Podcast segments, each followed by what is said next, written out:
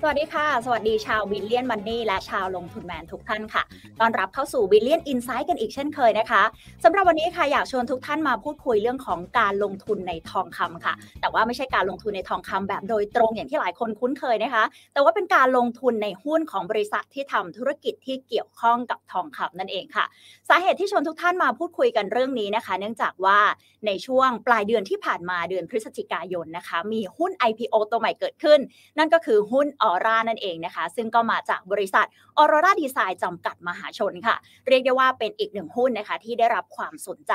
ที่เรียกได้ว่าได้รับความสนใจเนี่ยนะคะ เนื่องจากว่า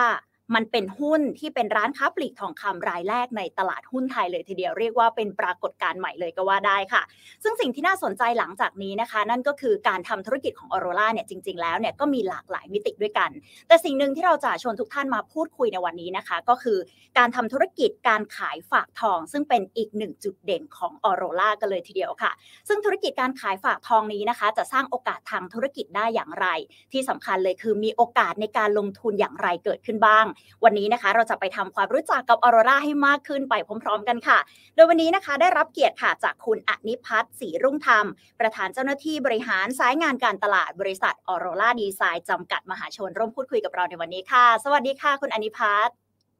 ครับ สวัสดีครับส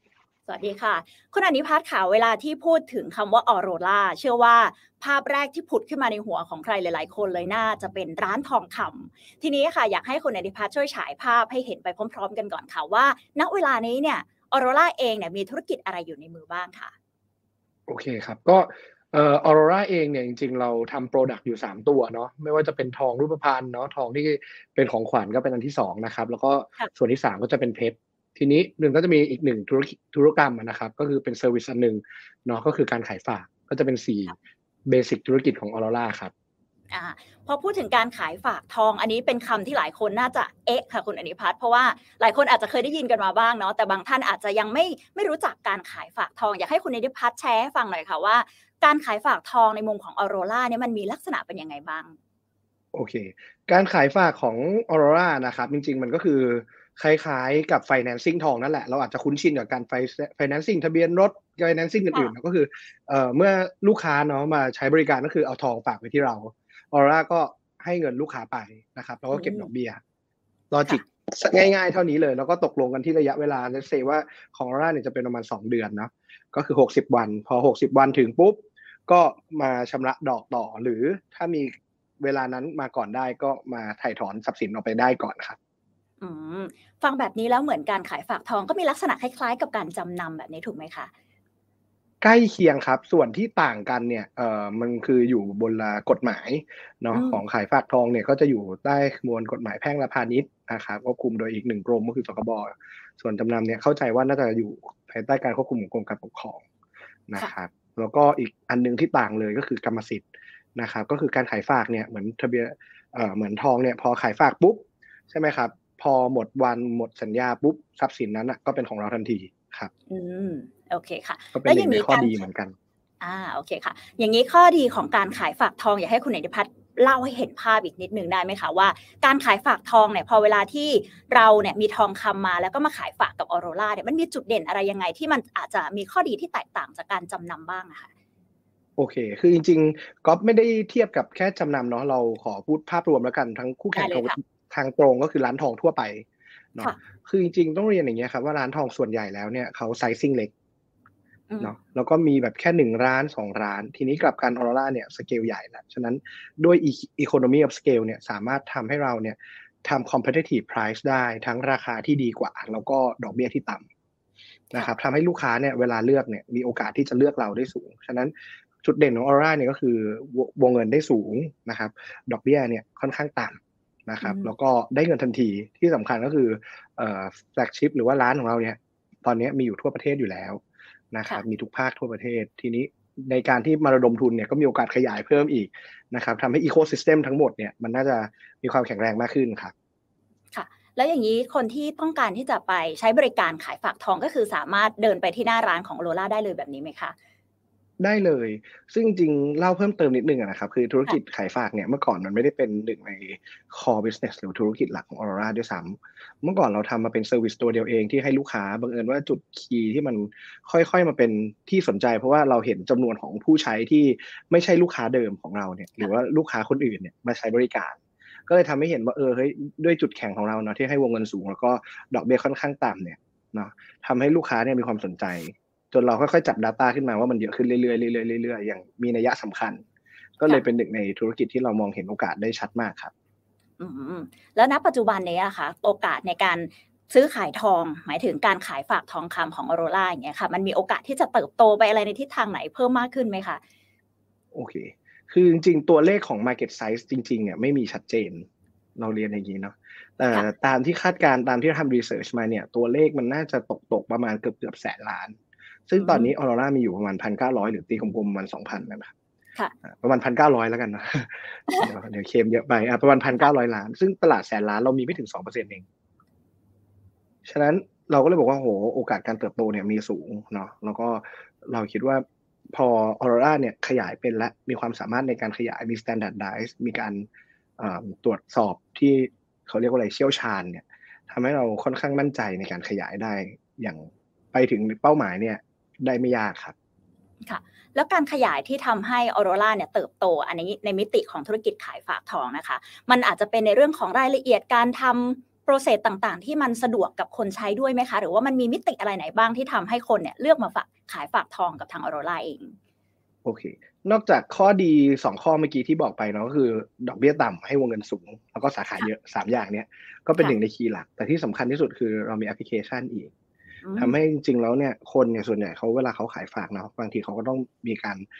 ต่อสัญญาโรเวอร์สัญญา ซึ่งจริง process เนี่ยไม่จำเป็นต้องมาที่ร้าน เพราะว่าไม่ต้องเอาทองมาให้เรา แล้วเราก็ไม่ต้องคืนทองลูกค้า ค่ะฉะนั้นเราก็เลยทำแอปพลิเคชันหนึ่งอันก็ชื่อทองมาเงินไปเหมือนกันเหมือนชื่อแบรนด์เลยเนาะตัวนี้ก็จะเป็นตัวหนึ่งที่ลูกค้าเนี่ยได้รับความสะดวกสบายคือไม่ต้องมาร้านเลยสามารถจ่ายเงินผ่านแอปพลิเคชันได้เลยอย่างเงี้ยครับ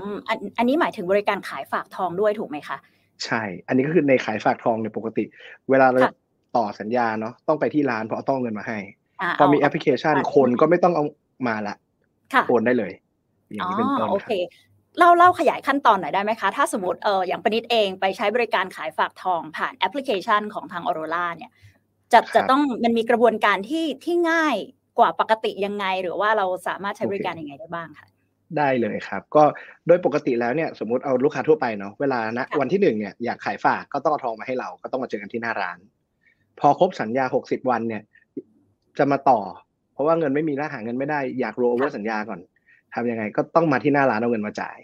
ใช่ไหมครับไอ้ process เนี้ยไม่ต้องมาแล้วเพราะเรามีแอปพลิเคชัน ก็คือสามารถโอนเงินได้เลยอ่าโอนโอนจ่ายได้เลยผ่านแอปพลิเคชันนะครับ แล้ววันรับเนี่ยค่อยมาใหม่ จะต่ออีกกี่รอบก็ได้สุดท้ายแล้วโอเคมีเงินละจะค่อยมารับค่อยมา ก็จะทำให้ไอ้ process ระหว่างกลางเนี่ยครับลูกค้าไม่ต้องมาที่หน้าร้านแล้วก็ประหยัดเงินลูกค้า สมมุติว่าลองฝากสักเอ่อหนึ่งหมื่นบาทอย่างเงี้ยสองเดือนก็จะตกแค่ประมาณร้อยกว่าบาทเองใช่ไหมครับสองร้อยกว่าบาท ทีนี้การมาหน้าร้านเนี่ยอาจจะต้องนั่งรถมาร้อยหนึ่งนั่งกลับอีกร้อยหนึ่งก็โดนสองร้อยจ่ายอีกสองร้อยเป็นสี่ร้อยแต่ลูกค้าโรล่าเนี่ยไม่ต้องเสีย process การนั่งรถไม่เสียเวลา นะครับก็สามารถจ่ายออนไลน์ได้เลย อันนี้ก็เป็นตัวอีกตัวช่วยหนึ่งครับ ที่ทำให้ลูกค้าเนี่ยชื่นชอบมากครับเรียกได้ว่าสอดคล้องกับสถานการณ์ด้วยนะคะโควิด หลาย ๆ คนก็อาจจะยังหลีกเลี่ยงการเดินทางอยู่เนาะสำหรับบริการนี้นี่มีมานานหรือยังคะคุณอนิพัฒน์ไม่นานครับตามที่เมื่อกี้พูดเลยก็คือมีตอนหลังโควิดนั่นเองก็คือเราก็เห็นเล็งเห็นว่าเออจุดนี้มีประโยชน์เนาะแล้วเราก็สามารถ adapt ใช้ได้อย่างรวดเร็วอย่างเงี้ยครับค่ะ การโอนจ่ายก็คือสามารถใช้บริการจากทางแบบแอปพลิเคชันของธนาคารต่างๆ ได้เลยใช่ไหมคะ ใช่ก็คือในตัวแอปเองมันจะลิงก์เข้าธนาคารให้เลยอย่างเงี้ยครับค่ะพอพูดถึงการขายฝากแบบนี้ค่ะ เคยได้ยินมาว่าทางออโรราเองอะก็ทำเรื่องของเออเพชรด้วย ทีนี้ถ้าสมมติว่าเป็นลักษณะของเครื่องประดับที่เป็นเพชรหรือว่าเป็นเครื่องประดับอื่น ๆ ที่นอกเหนือจากทองคำอันนี้เราให้บริการด้วยไหมคะ ใช่ครับ ในมุมทั้งขายแล้วก็ขายฝากเลยเนาะถ้าเป็นตัวเพชรเราให้บริการเฉพาะของเราเองนะครับ ว่าถ้าเป็นเพชรของเราเรามีบริการขายฝากให้ด้วยครับ แต่ของคนอื่นเนี่ยเราอาจจะไม่ได้รับเพราะว่าจริง ๆ เรามีการตรวจสอบที่เข้มข้นอย่างเงี้ยครับค่ะ แต่ว่าบริการขายฝากทองนี่ก็คือรับของเจ้าอื่น ๆด้วย ถูกไหมคะ ใช่ใช่ครับอ่าโอเคค่ะ ทีนี้ค่ะ ในลักษณะของถ้ามองในภาพรวม อันนี้เมื่อสักครู่นี้เราพูดถึงของออโรราอย่างเดียวเนาะทีนี้ให้มองในภาพรวมนิดนึงค่ะว่า การขายฝากทองคำหรือว่าอัญมณีมีค่าในประเทศไทยของเรานะตอนนี้เนี่ยมันได้รับความนิยมมากขนาดไหน หรือว่าตลาดเนี่ยมันเป็นภาพกว้างขนาดไหนอะคะคุณอนิพัฒน์โอเค เมื่อกี้ก็เกรินคร่าวๆแล้วเนาะว่าไซซิ่งมันน่าจะประมาณสักแสนล้านอันนี้คือจากจากความคิดเห็นส่วนตัวนะครับ ทีนี้ถ้าถามว่ามันเป็นยังไงอีกคือเราเชื่อว่ามันตลอดเวลาที่ผ่านมาเนี่ยมันค่อยๆ ขยับโตขึ้นมาเรื่อยๆ เพราะว่าทรัพย์สินมันก็คือทองเนาะทองมันก็ growth along the way ของเวลาอยู่แล้ว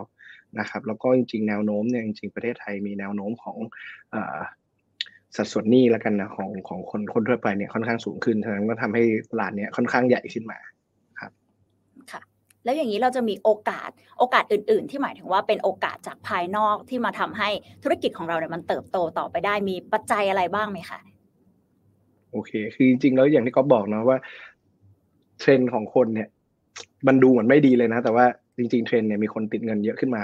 ตามสถิตินะครับเป็นอย่างนี้จริง ๆ แล้วก็มันก็เป็นเหมือนหนึ่งในโอกาส แต่ว่าอย่างที่เรียนจริงๆ เรื่องสำคัญของก๊อฟเนี่ยคือไอ้ตลาดหนึ่งร้อยเปอร์เซ็นของเราเนี่ยเรายังมีอยู่แค่สองเปอร์เซ็นต์เองครับ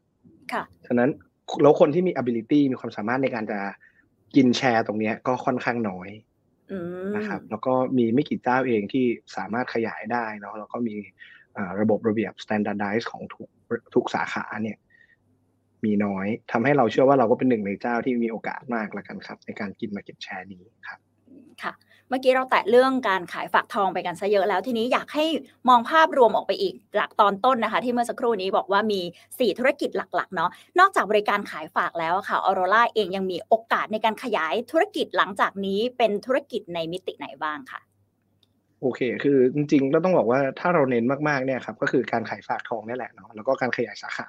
จริงๆสองสองเรื่องเนี้ย เป็นเกี่ยวกันค่อนข้างมากเนาะก็คือการขยายสาขาก่อนแล้วกัน การขยายสาขาเนี่ยจะทำให้อีโคซิสเต็มทั้งหมดของออโรราเนี่ยเติบโตขึ้นอย่างรวดเร็วก็คือ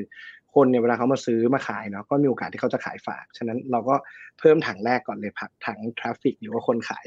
คนซื้อใช่ไหมครับ ทีนี้มันก็จะมีถังที่สองก็คือถัง high product อย่าเรียก high product เรียกว่าเป็นถังของขวัญแล้วก็ถังตัวเพชรละกันนะครับอันนี้ก็เป็น high product margin ของเรา ก็คนก็มีโอกาสซื้อมากขึ้นหลังจากที่ traffic กลุ่มแรกเข้ามา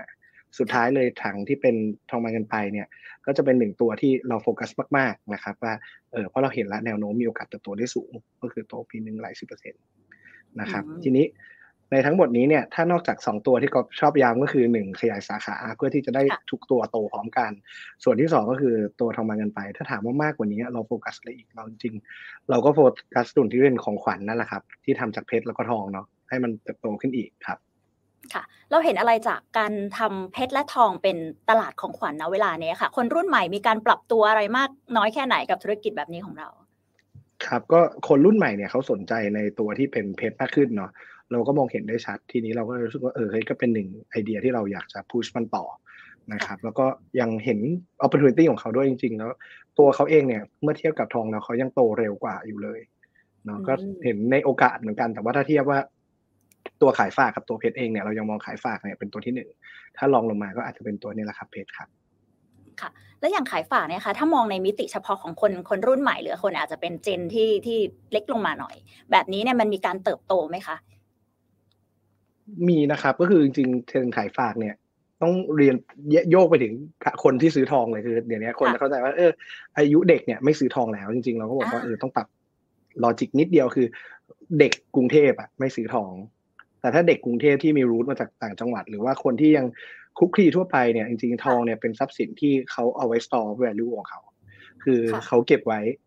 เพื่อที่จะเก็บเงิน เพราะบางทีเก็บเงินเก็บไม่อยู่ ลองคิดอย่างนี้ครับว่าได้เงินมาสามหมื่นบาทเอ่อพอ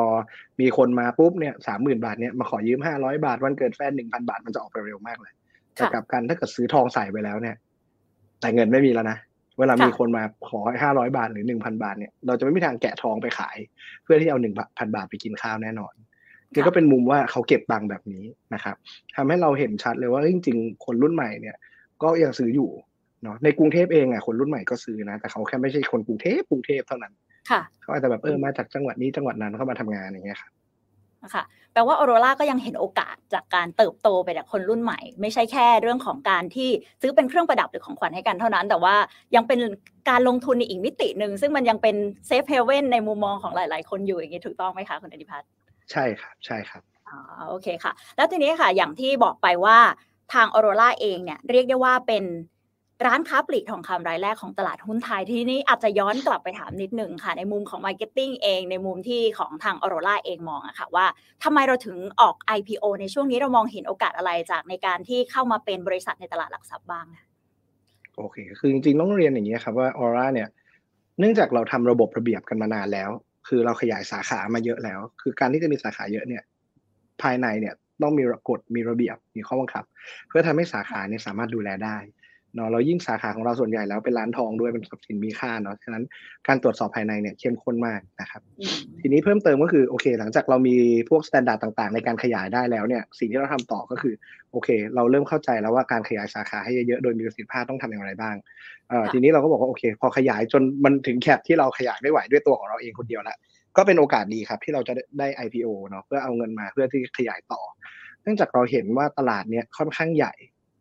ขนาดเราเนี่ยที่โดนเรียกว่าเป็นผู้เล่นรายใหญ่ หรือว่าเป็นแบบต้นๆของอินดัสทรีเนี่ยเรายังคิดว่าโอ้โหเราเล็กมากเลยเมื่อเทียบกับตลาดองค์รวมจริง ๆ นะครับ เราก็มองเห็นศักยภาพของมันว่าเราสามารถเติบโตได้ แล้วก็อย่างที่บอกครับผู้เล่นน้อยคนมากเลยที่มีโอกาสหรือมีความสามารถในการขยายนะครับเพราะก็ค่อนข้างยากเหมือนกันอย่างเงี้ยครับเราก็รู้สึกว่ามันเป็นจังหวะที่ดีครับ ในการจะทำค่ะ นอกจากการขยายสาขาแล้วเริ่มมองเห็นโอกาสอื่น ๆ อีกไหมคะคุณนิพัฒน์ ครับก็เอ่อจริง ๆ แล้วอีโคซิสเต็มของทองเนี่ยข้อดีของมันคือยิ่งโตยิ่งแข็งแกร่งหมายความว่าพอมันได้ยินชื่อเสียงเยอะคนพูดถึงเยอะเนี่ยมันจะเก่งขึ้นเรื่อยๆแข็งแกร่งขึ้นเรื่อยๆคนมั่นใจฉะนั้นการใช่ใช่ครับ ฉะนั้นการมาก่อนทำก่อนเนี่ย เราก็เชื่อว่าเป็นจุดที่ดีครับ แล้วก็จริง ๆ อย่างที่บอกว่า Market Size มันใหญ่มาก เรารู้สึกว่าเออถ้าเราไปได้ก่อนกินแชร์ได้ก่อน เราก็จะมีโอกาสมากกว่าครับ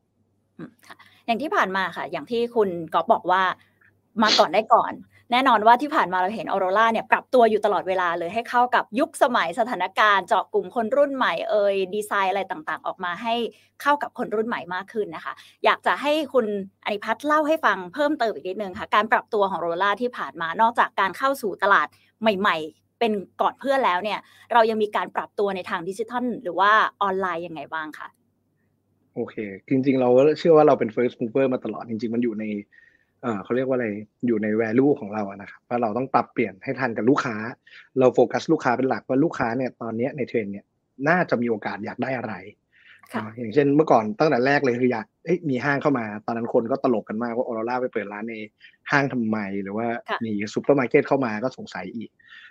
ล่าสุดก็คือพวกอีคอมเมิร์ซต่างๆใช่ไหมครับเราก็เข้าไปอยู่ตรงนั้นก่อน standby ก่อน เพื่อที่เวลาลูกค้าต้องการมาใช้งาน หรือว่า เหมือนเทรนด์มาแล้ว ลูกค้าเริ่ม use to เทรนแล้วเนี่ยออร่าพร้อมที่จะเสิร์ฟหรือ service ลูกค้าตรงนั้นนะครับเราก็มองอย่างนี้มาเรื่อยๆจนถึงตอนนี้ก็เป็น Metaverse เป็นอะไร เราก็เตรียมตัวก่อน คือลูกค้าจะมาใช้หรือไม่ใช้เนี่ยหนึ่งเรื่องเนาะส่วนเราอะเตรียมตัวไว้เป็นอีกเรื่องหนึ่งครับ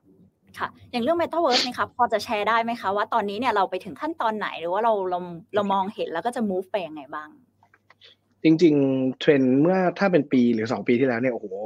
หยุดไม่อยู่เลยเทรนแรงมากนะครับแต่ว่าจริง ๆ แล้วส่วนตัวเนี่ยก็เชื่อว่าเออก็เป็นโอกาสหนึ่งนะที่เรามองเห็นแล้วกันแต่เรายังไม่มั่นใจเหมือนกันนะว่าสุดท้ายแล้วว่าผู้บริโภคจะชอบจะใช้หรือเปล่า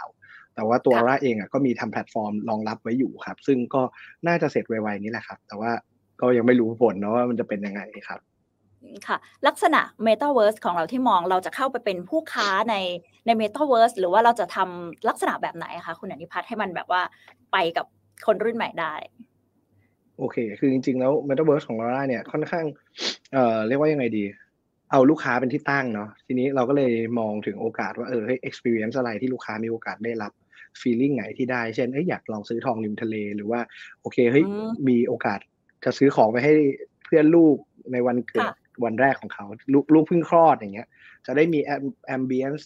มีอะไรอย่างเงี้ยให้ชัดเจนเราก็จะได้รู้ว่าเออมีโปรดักต์อะไรบ้างที่เหมาะกับ ambience เหล่านี้ อย่างเงี้ยครับก็จะมีห้องเป็นรูมต่างๆ อันนี้ก็อันหนึ่งนะครับส่วนอันที่สองก็อย่างที่บอกนะว่าเปลี่ยน atmosphere ได้หมดเลยจากปกติครับเรารับบริการกันที่ห้างหน้าร้านใช่ไหมครับตอนนี้ก็อาจจะไปรับบริการที่ไหนก็ได้ จะไปนั่งอยู่ริมทะเลก็ได้ก็อะไรอย่างเงี้ยครับอ๋อแต่เป็นเหมือนว่าลักษณะของเป็นการซื้อขายเสมือน แต่ว่าไปอยู่ในลักษณะอื่น ๆ ก็คือเปลี่ยนจากหน้าร้านทองที่ปกติเราต้องไปกันหรือว่าในทางออนไลน์ แต่ว่าเป็นบรรยากาศใหม่ ๆ ที่สร้าง experience ใหม่ ๆ ให้ผู้ใช้บริการแบบนี้ถูกไหมคะ ใช่ครับใช่ครับใช่ค่ะทีนี้ย้อนกลับมาทางอีคอมเมิร์ซนิดนึงค่ะ เมื่อสักครู่นี้คุณก๊อฟได้พูดแตะไปเรื่องของอีคอมเมิร์ซการเปลี่ยนแปลงของอีคอมเมิร์ซการซื้อขายทองคำเนี่ยมันมันมีอะไรพิเศษหรือมีอะไรน่าสนใจไหมคะ โดยปกติแล้วเนี่ยพอเราพูดถึงทองคำบางครั้งเนี่ยมันเป็นของมีค่าเนาะการซื้อผ่านออนไลน์หรืออะไรอย่างเงี้ยมันอาจจะอาจจะไม่ได้รับความเชื่อมั่น ถ้าสมมติว่าเป็นร้านทองที่เราไม่ได้รับความไว้วางใจ ทีนี้ค่ะอย่างออโรราเองรุกตลาดอีคอมเมิร์ซยังไงในช่วงที่ผ่านมาที่สามารถ รุกตลาดของคนที่ซื้อขายออนไลน์ได้ ก็ข้อดีแรกนะครับ มันก็พิสูจว่าแบรนด์ออโรราเองเนี่ยค่อนข้างมีศักยภาพนะครับ เพราะว่าคนใช้ความเชื่อถือระดับหนึ่ง อ่าอันนี้ก็เป็นหนึ่งอันต่อมาเนี่ยจริงๆเราเจอเพนพอยเยอะแยะมากมายเนาะว่าเฮ้ยคนเขาจะมั่นใจได้ยังไง จริง ๆ เราก็มีระบบระเบียบวิธีการหลายขั้นตอนเนาะเพื่อที่ลูกค้าเนี่ยจะได้เชื่อมั่นว่าจะได้รับของแท้จากบริษัทเราแน่นอนนะครับแล้วก็สุดท้ายเลยเราก็ยังมีการทำประกัน cover สินค้าทุกชิ้นที่ส่งนะครับก็ทำให้ลูกค้าเนี่ยมั่นใจแน่นอนว่าได้รับของไปเราไม่ต้องห่วงครับอีคอมเมิร์ซนี้มีมานานเท่าไหร่แล้วคะคุณก๊อฟน่าจะราวๆหกปีแล้วนะ ตั้งแต่สมัยแพลตฟอร์มเพิ่งมาใหม่ ๆเลยครับ เราก็เริ่มกับแพลตฟอร์มก่อนก่อนที่จะเริ่มทำ own website เนาะแล้วก็ก่อนที่ social commerce กำลังจะมาอย่างเงี้ยอ๋อโอเค ก็คือมีตอนนี้ถ้าสมมติว่าพูดถึงเป็นลักษณะของอีคอมเมิร์ซหรือว่าออนไลน์ ก็จะมีทั้งโดยตรงของเว็บไซต์ของออโรราเอง อย่างนี้หนึ่งอัน แล้วก็นอกนั้นก็จะเป็นอีคอมเมิร์ซที่เป็นแพลตฟอร์มต่างๆนี้ถูกไหมคะ ใช่เลยครับ ใช่เลยครับ อย่างนี้มันเพิ่มโอกาสในการเติบโตของออโรราได้มากน้อยแค่ไหนคะในช่วงที่ผ่านมา อย่างที่บอกครับเพราะว่าก็จริง ๆ เรามองตัวออนไลน์เนี่ยเป็นหนึ่งใน service เฉยๆเอง เพราะว่าเอ่อเป็นการเข้าถึงบริการต่างๆของออโรราเนาะว่าลูกค้าจะทำยังไงให้เข้าถึงนะครับเพราะว่าบางทีเอ่ออยู่ไกลห้างยังไม่มีโอกาสไปอยากสั่งแล้วอย่างเงี้ยก็เป็นจังหวะที่ดีที่เขาจะซื้อ อย่างเงี้ยครับก็กลุ่มหลักก็จะเป็นกลุ่มนี้เนาะทีนี้พอบอกว่ามีอีคอมเมิร์ซปุ๊บ เราก็เชื่อว่าคนอาจะเชื่อใจออร่ามากขึ้น ก็มีโอกาสเติบโตได้อีก อย่างเงี้ยครับพอลูกค้าเริ่มลองซื้อของเราแล้ว ก็มีโอกาสที่จะไปซื้อ product อื่นๆ หรือแม้กระทั่งจะมาลองใช้ service อื่นๆของออโรราอีกอย่างเงี้ยครับเราก็คิดว่าเปิดการเข้าถึงของลูกค้าเนี่ยให้เร็วขึ้น ก็ถ้ามองว่าการเติบโตของอีคอมเมิร์ซเป็นยังไง เราก็มองว่ายังมีโอกาสเติบโตอยู่เนาะถึงแม้จะไม่สูงเท่าสองสามปีที่แล้วเนาะที่โตได้สาม digit เพราะว่าตอนนี้ก็เริ่มเริ่มเยอะแล้วเหมือนกัน ครับค่ะ แล้วอย่างกลุ่มลูกค้าเองของตลาดอีคอมเมิร์ซกับหน้าร้านที่ของของออโรราเองอย่างเงี้ยค่ะมันเป็นกลุ่มเดียวกันไหมคะ หรือว่ามันเป็นการแบบการเมิร์สกันของทั้งทั้งสองกลุ่ม หรือว่ามันมีกลุ่มลูกค้าที่แตกต่างกันอะไรยังไงบ้าง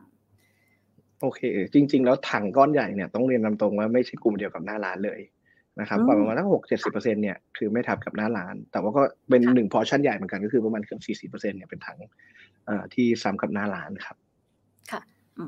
แล้วอย่างนี้การพูดถึงการขยายสาขาอย่างที่คุณก๊อฟบอกไปค่ะว่า ก็มีเป้าหมายในการขยายสาขาหลังจากที่เราได้ IPO น่าจะเป็นอีกหนึ่งโอกาสที่เข้าถึงลูกค้าเหมือนกัน เป้าหมายการขยายสาขาของเราจะเป็นกี่สาขาอะไรยังไง หรือว่าเจาะในกลุ่มกรุงเทพหรือว่าปริมณฑลหรือว่าต่างจังหวัดอะไรยังไงบ้างอยากให้แชร์ให้ฟังหน่อยค่ะได้เลยครับ ก็เออเรามีความคาดหวังที่จะเติบโตเนาะให้ภายในปี 67 เนี่ยโตถึง 409 สาขา หรือว่าโตกว่าร้อยกว่าสาขาเนี่ยนะครับภายใน 2 ปีข้างหน้า นะครับ ทีนี้เราก็มองเห็นว่าโอเค โอกาสในการเติบโตเนี่ยเป็นไปได้สูงเนาะเนื่องจากเราเนี่ยค่อนข้างมองเห็นแล้วว่ามีห้างที่ต้องการเปิดใหม่กี่ห้าง ห้าง existing เนี่ยยังมีพันกว่าห้าง ฉะนั้นเราก็เริ่มคุยกับพาร์ทเนอร์ที่เป็นห้างต่างๆ แล้วว่ามีโอกาสไหมที่จะไปเปิดตรงนี้ตรงนั้นนั่นเองที่หนึ่งแล้วถามว่าไปเปิดที่ไหนต่อดี ทีนี้เราก็มองเห็นแล้วครับว่าจริง ๆ ห้างเนี่ยมันอยู่ตรงไหนเราก็โฟกัสจุดที่ค่อนข้างดีหนึ่งก็ดีที่สุดเท่าที่เป็นไปได้ แล้วก็อันดับสองก็คือณเวลาสัญญาที่เขามี ไม่ใช่ว่าห้างเปิดแล้วเนี่ยเขาจะมีพื้นที่ให้ทันทีเนาะฉะนั้นก็ต้องดูดูระยะเวลาสัญญาด้วย อันนี้ก็เป็นสองจุดหลักในการเปิดในห้างเก่า ส่วนใน location อื่น ๆ ที่เราโฟกัสเนี่ยจริงๆ อย่างที่บอกครับว่าแบรนด์ทองมาเงินไปเนี่ยหรือตัวที่โฟกัสเรื่องขายฝากหนักๆเนี่ยเราเปิดกันนอกห้างนะครับเราก็จะโฟกัสตามหัวเมืองต่างๆ ของประเทศนะครับ ให้มันเข้าถึงแต่ละหัวเมืองได้ก่อนนะครับเพราะว่าหัวเมืองเนี่ยก็เป็นถัง bucket size ใหญ่เนาะเราก็โฟกัสอย่างเงี้ยครับทั้งสองจุด ก็คือหนึ่งตามห้างก็ไปตามห้างเลยครับ แล้วก็โฟกัสห้างที่ดีแล้วก็มีเวลาให้เปิดสองถ้านอกห้างเราก็โฟกัสตามหัวเมืองต่างๆ เพราะว่าเขาเป็นกลุ่มที่ชุมชนหนาแน่น แล้วก็น่าจะมี ability สูงครับ ค่ะ ถ้าอย่างนี้เทียบปริมาณในกรุงเทพกับในต่างจังหวัดเนี้ยสัดส่วนของเราเท่า ๆกันไหมคะ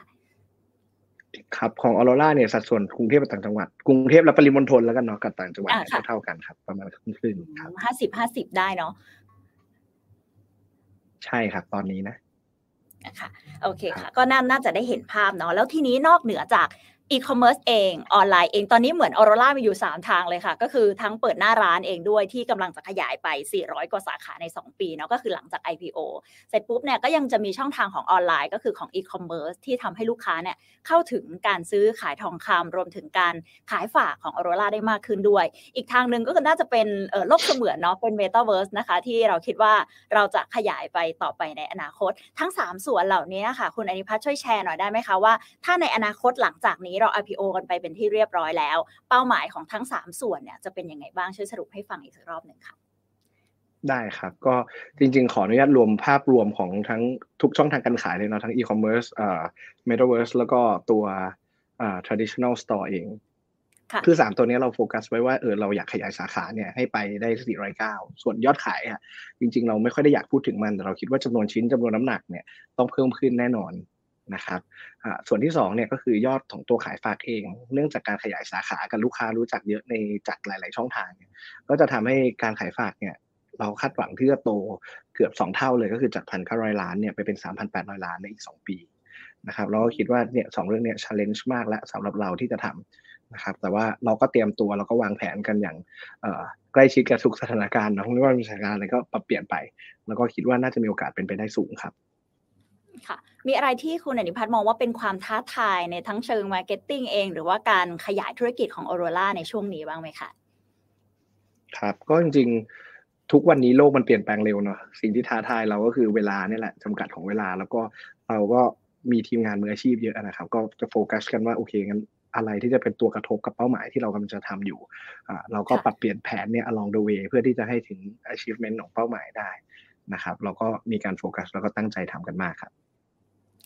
หลังจากนี้นะคะเชื่อว่าโควิดเนี่ยก็น่าจะต่อไปอีกสักระยะหนึ่ง รวมถึงธุรกิจเอง พฤติกรรมผู้บริโภคเองเนี่ยก็น่าจะเปลี่ยนแปลงไปเยอะทีเดียวค่ะ คิดว่าหลังจากเนี้ยค่ะ คุณอนิพัฒน์เราจะสามารถปรับตัว หมายถึงว่ามีเรื่องอะไรบ้างที่เราอาจจะต้องโฟกัส หรือว่าจะปรับตัวหลังไปจากนี้ไหมคะ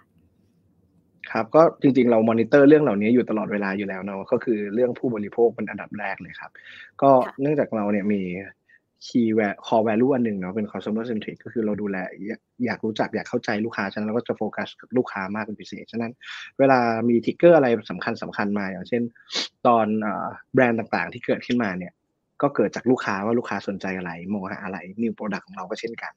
นะครับจำนวนสาขากับ location ที่จะเกิดเนี่ยก็เกิดจากลูกค้า request แล้วก็เอ่อจำนวนของลูกค้าต่างๆ ที่มองเห็นอย่างเงี้ยครับก็เลยบอกว่าทุกอย่างเนี่ยมันเกิดจากลูกค้าอยู่แล้วฉะนั้นตลอดเวลาที่เราทำอะไรเนี่ยเราก็จะโฟกัสที่ลูกค้าก่อน แล้วก็มุ่งหาโอกาสจากลูกค้าเนี่ยแหละเพราะว่าเขาอะเป็นคนที่ดีที่สุดในการบอกว่าเขาอยากได้อะไร แล้วถ้าเราค่ะตามตอบโจทย์ได้เราว่าถูกใจเนี่ย สุดท้ายผลลัพธ์มันก็จะออกมาเป็นที่ยอดขายเองครับอืมเรียกได้ว่า ออโรราก็ยังมีการปรับตัวอยู่ตลอดเวลาที่ให้สอดคล้องกับผู้บริโภครวมถึงพฤติกรรมที่เปลี่ยนไป แล้วก็โลกที่มันเปลี่ยนไปแบบบางครั้งเนี่ยก็คาดไม่ได้ด้วยนะคะคุณอดิพัฒน์ท้ายที่สุดแล้วค่ะอยากให้คุณอดิพัฒน์ผากนิดนึงค่ะ เพราะว่าประเด็นวันนี้ที่เราคุยกันเนี่ยเรามองว่าธุรกิจขายฝากทองเนี่ยเป็นโอกาสทองของออโรราเลยคุณอนิพัฒน์มองเรื่องนี้ว่ายังไง แล้วก็อยากต่อยอดเรื่องนี้ยังไงบ้างคะโอเค จริง ๆ ก็ค่อนข้างเห็นด้วยนะครับว่า ก็เป็นหนึ่งในโอกาสที่ดีของเรามากนะครับ เราก็มองเห็นการเติบโตที่สูง เห็นอ่า market size ที่ใหญ่ เห็นความเสี่ยงที่ต่ำเมื่อเราเป็นคนที่มีศักยภาพนะครับ ด้วยด้วยองค์ความรู้แล้วก็สิ่งที่เราเตรียมการมาเนี่ย ก็ต้องเรียนตามตรงก็ใช้เวลานานเนาะกว่าจะสะสมเรื่องราวเหล่านี้ได้ ทีนี้พอเรามั่นใจในองค์ความรู้แล้วก็มีความสามารถในการขยายเนี่ยก็กลายเป็นธุรกิจที่น่าสนใจในตลาดที่ใหญ่ แล้วก็ เราเนี่ยที่บริหารจัดการความเสี่ยงได้ดีเนี่ยก็เลยกลายเป็นโอกาสที่ดีของเราด้วยครับ โอเคค่ะ เรียกได้ว่าเห็นภาพชัดเจนนะคะ เกี่ยวกับโอกาสของออโรราเอง รวมถึงธุรกิจขายฝากทองด้วยที่เรียกได้ว่าเป็นอีกหนึ่งธุรกิจเด่นของออโรราเลย ที่คิดว่าน่าจะมีโอกาสเติบโตในอนาคตนะคะ ก็เชื่อว่าทุกท่านเนี่ยน่าจะได้ติดตามกันต่อไปถึงการเติบโตของออโรราด้วยนะคะ วันนี้ต้องขอบพระคุณมากเลยนะคะ คุณอนิพัฒน์ศรีรุ่งธรรมค่ะ ประธานเจ้าหน้าที่บริหารสายงานการตลาดของออโรราดีไซน์จำกัดมหาชนขอบคุณที่ให้ข้อมูลกับเราในวันนี้ค่ะ สวัสดีค่ะครับสวัสขอบคุดีณนะค่ะคขอบรับคุณสวัสดีค่ะครับ และทั้งหมดนี้นะคะก็คือเรื่องราวของออโรรานะคะที่ทำให้เราได้รู้จักกันมากขึ้นหลังจากที่เรียกได้ว่าเป็นรายแรกที่มีการ IPO นะคะที่ทำธุรกิจเกี่ยวกับการซื้อขายทองคำนะคะเชื่อว่าหลาย ๆ ท่านเนี่ยก็น่าจะได้ติดตามนะแล้วก็น่าจะติดตามกันต่อไปด้วยนะคะ ว่าจะมีการเติบโตอย่างไรต่อไปค่ะและสำหรับใครที่ชื่นชอบเรื่องราวเหล่านี้นะคะ ไม่ว่าจะเป็นเรื่องของการเงินการลงทุน เรื่องเศรษฐกิจ สามารถกดติดตามบิลเลียนมันนี่ไว้ได้ รวมถึงช่องทางของลงทุนแมนไว้ด้วยค่ะสำหรับวันนี้ต้องลาไปก่อนแล้ว สวัสดีค่ะ